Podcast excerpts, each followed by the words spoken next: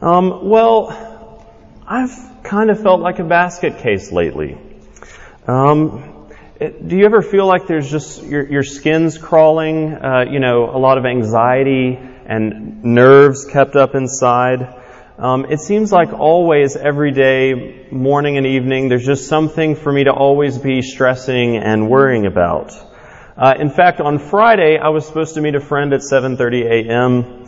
for coffee, and being the uh, good non-morning person that I am, uh, I walked in late, uh, woke up late, and uh, I remember backing out of the driveway at 45 miles per hour and when I got to coffee, he said, "You're a little frazzled, aren't you?" Well, that's that's my uh, everyday. It seems like lately. But even aside from all the general uh, busyness that I put myself into, I just have that bottled up anxiety. Uh, just ask my fellow Advent staff member Bethany Rushing, who always reminds me that I'm wound a little too tight. Uh, if you've seen the Treat Yourself episode of Parks and Recreation, um, I identify with Ben when Ben, Tom, and uh, Donna, you know, go on a shopping spree and try to get massages, and Ben just cannot relax. That's me. Well, while I've been having anxiety and stress on my mind and reflecting about that in me, my housemate's uh, Time magazine issue came in the mail the other day, and on the front cover it said, anxiety, depression, and the American adolescent. It's quite an eye-opening and emotional read, honestly, and to whatever extent, I think a lot of us here in this room could probably identify with it.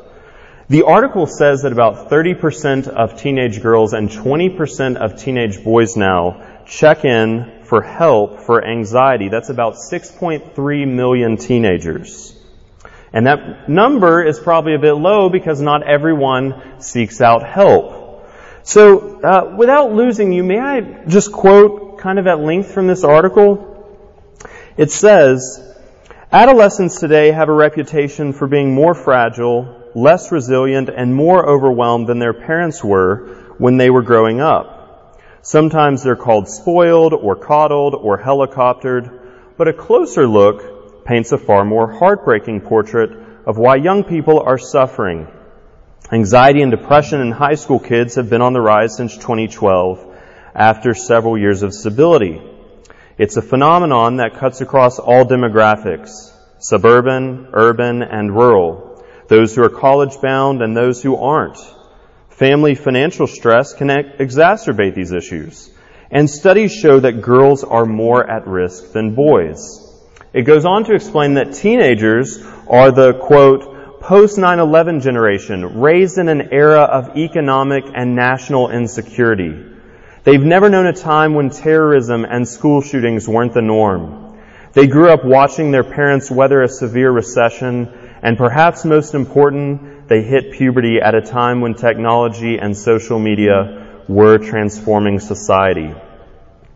Uh, one researcher says this, if you wanted to create an environment to churn out really angsty people, we've done it. Someone else says, our anxiety is like a scab that you just keep itching.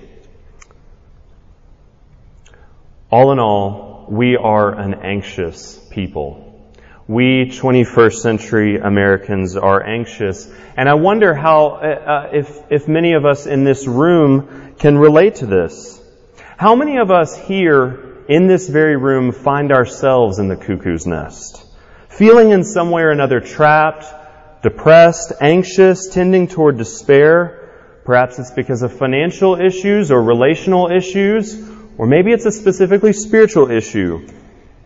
And then we could, you know, zoom out from the individual level and look at the national level. One thing is for sure, this week's election has ripped open some wounds for whatever side of the political spectrum you might find yourself on. There are those on the right who feel like their America has been lost. There's those on the left who now feel wounded and hurt because a man has now uh, is about to take the presidency. They feel like everything is in turmoil. The national debt is growing.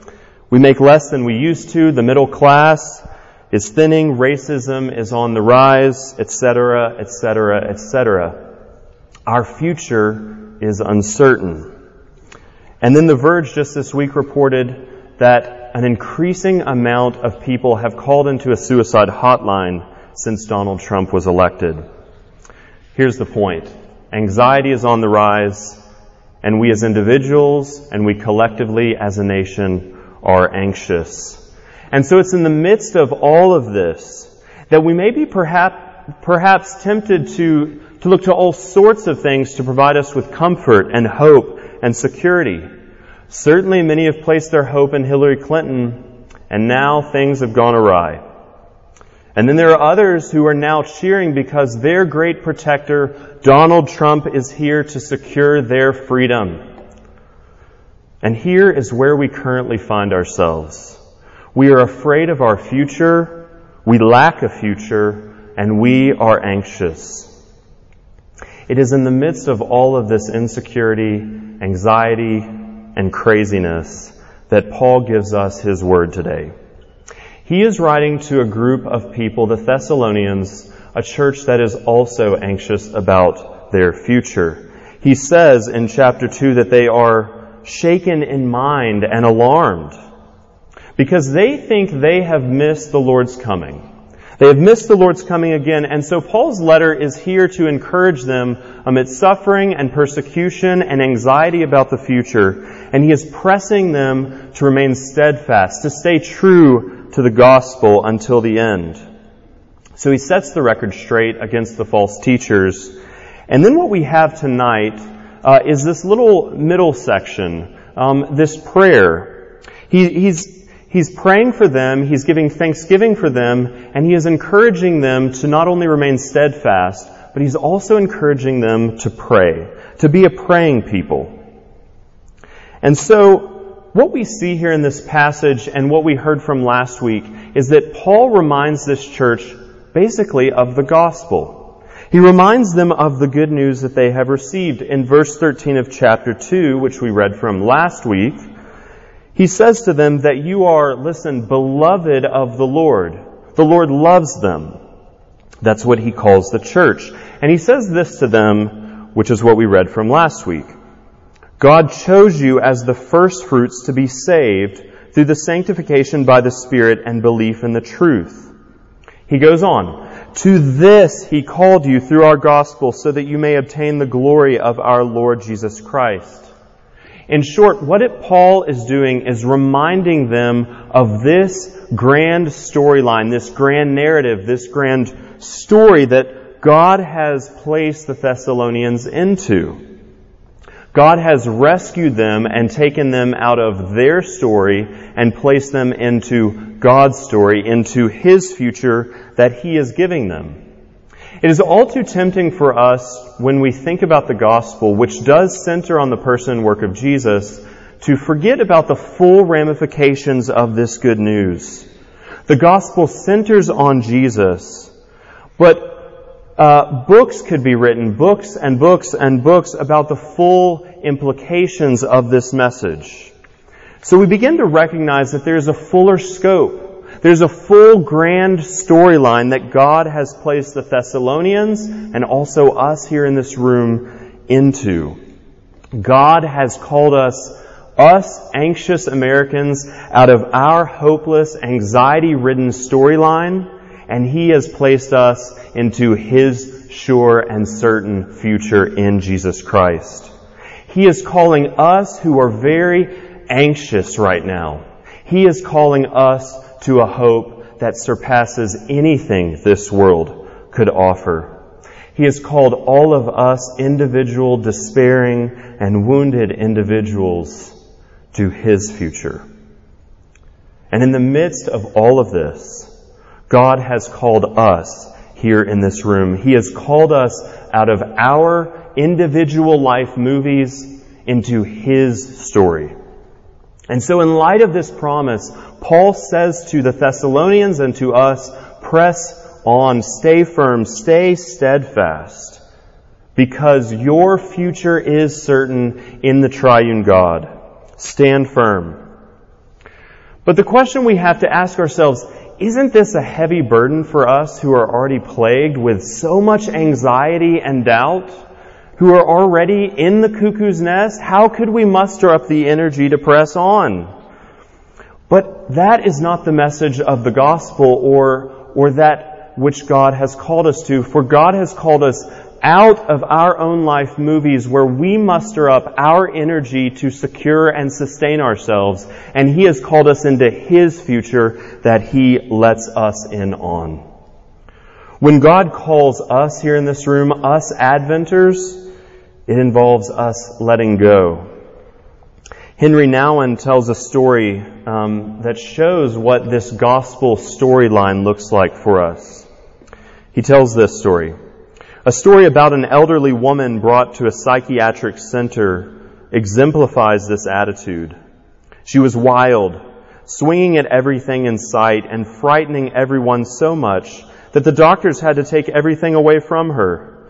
But there was one small coin which she gripped in her fist and would not give up. In fact, it took two people to pry open that clenched hand. It was as though she would lose her very self along with the coin. If they deprived her of that last possession, she would have nothing more and be nothing more. That was her fear. Our culture presses us from all sorts of directions to cling to our own security and certainty. It always is calling us to fix ourselves and to muster up the energy, whether from the right or the left or from any other direction.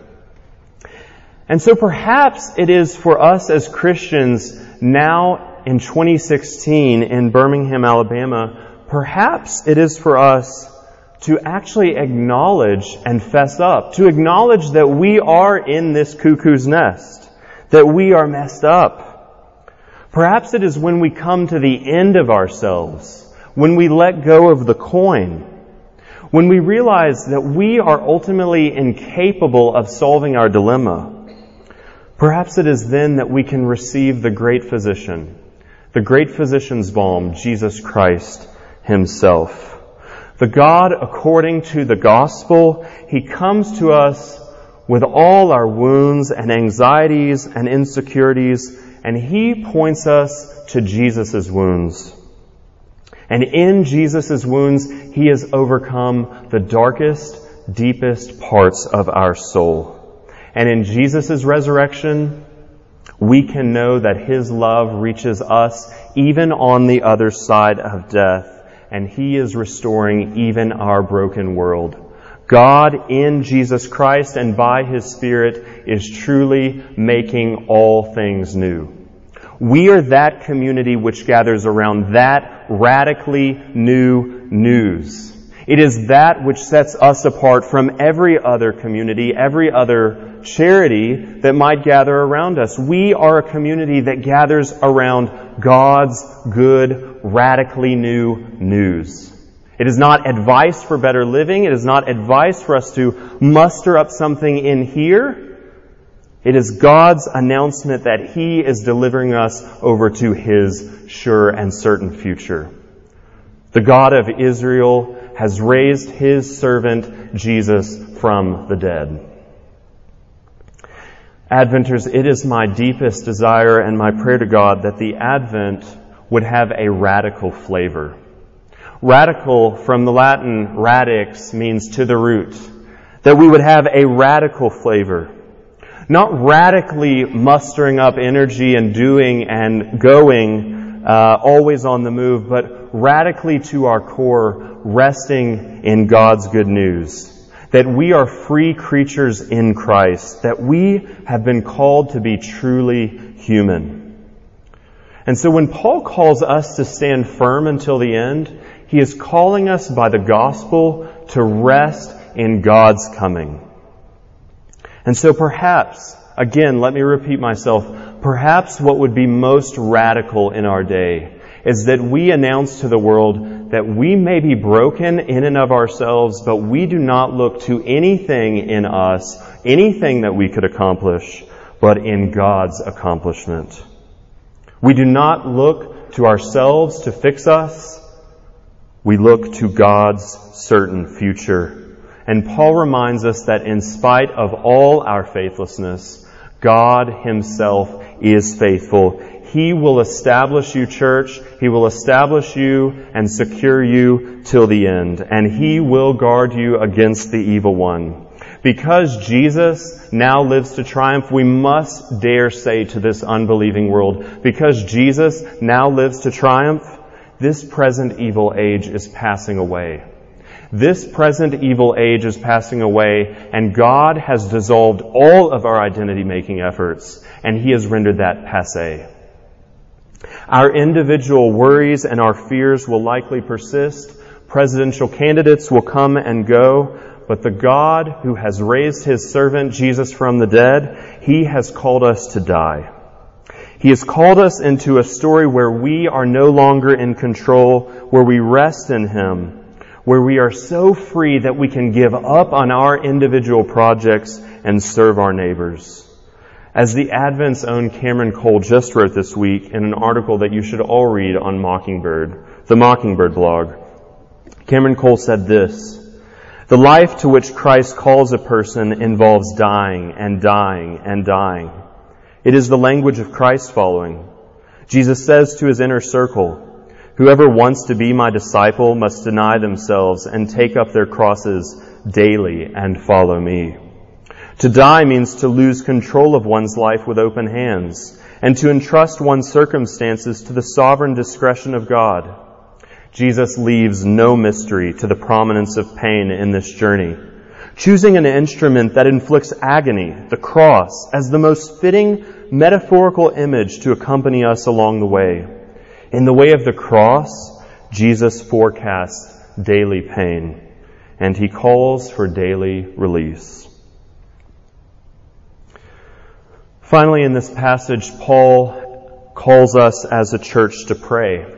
In light of this good news, in light of being taken out of our storyline, Paul calls us as a church to pray. And so I think in light of the fever pitch of anxiety that our nation has come to, the anxiety that we have in and of ourselves, let us pray that God, by His Spirit, would so shape us as a community to, to anticipate the future to which God has called us to.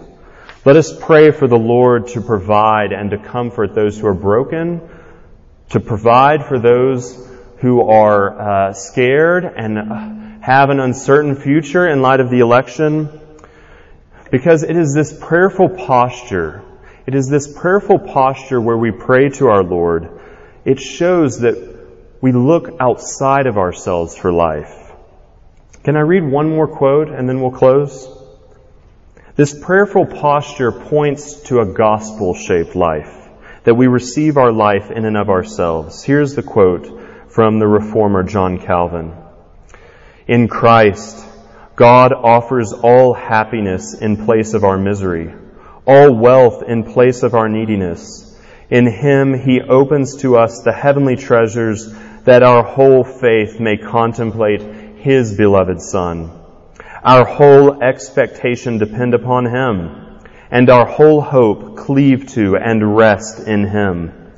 This indeed is that secret and hidden philosophy which cannot be wrested from syllogisms. But after we have been instructed by faith to recognize that whatever we need and whatever we lack is in God and in our Lord Jesus Christ, it remains for us to seek Him and in prayers to ask of Him what we have learned to be in Him alone. Taking my cue from Paul, tonight I say to you, Adventers, on behalf of Matt and Zach, and me as well. Adventers, we give thanks to God for you, for calling you out of darkness into light to a belief in the truth. God himself has called you by his Spirit to a sure and certain future. He has called you to see and to savor the glory of Jesus Christ. And because we have heard this radically new news, we know that this present evil age is passing away. Do not be anxious then, for God has taken us out of our individual life movies and placed us into His sure and certain future. The God of Israel has indeed raised His servant, Jesus, from the dead. May the Lord direct your hearts to the love of God and the steadfastness of Christ. Amen.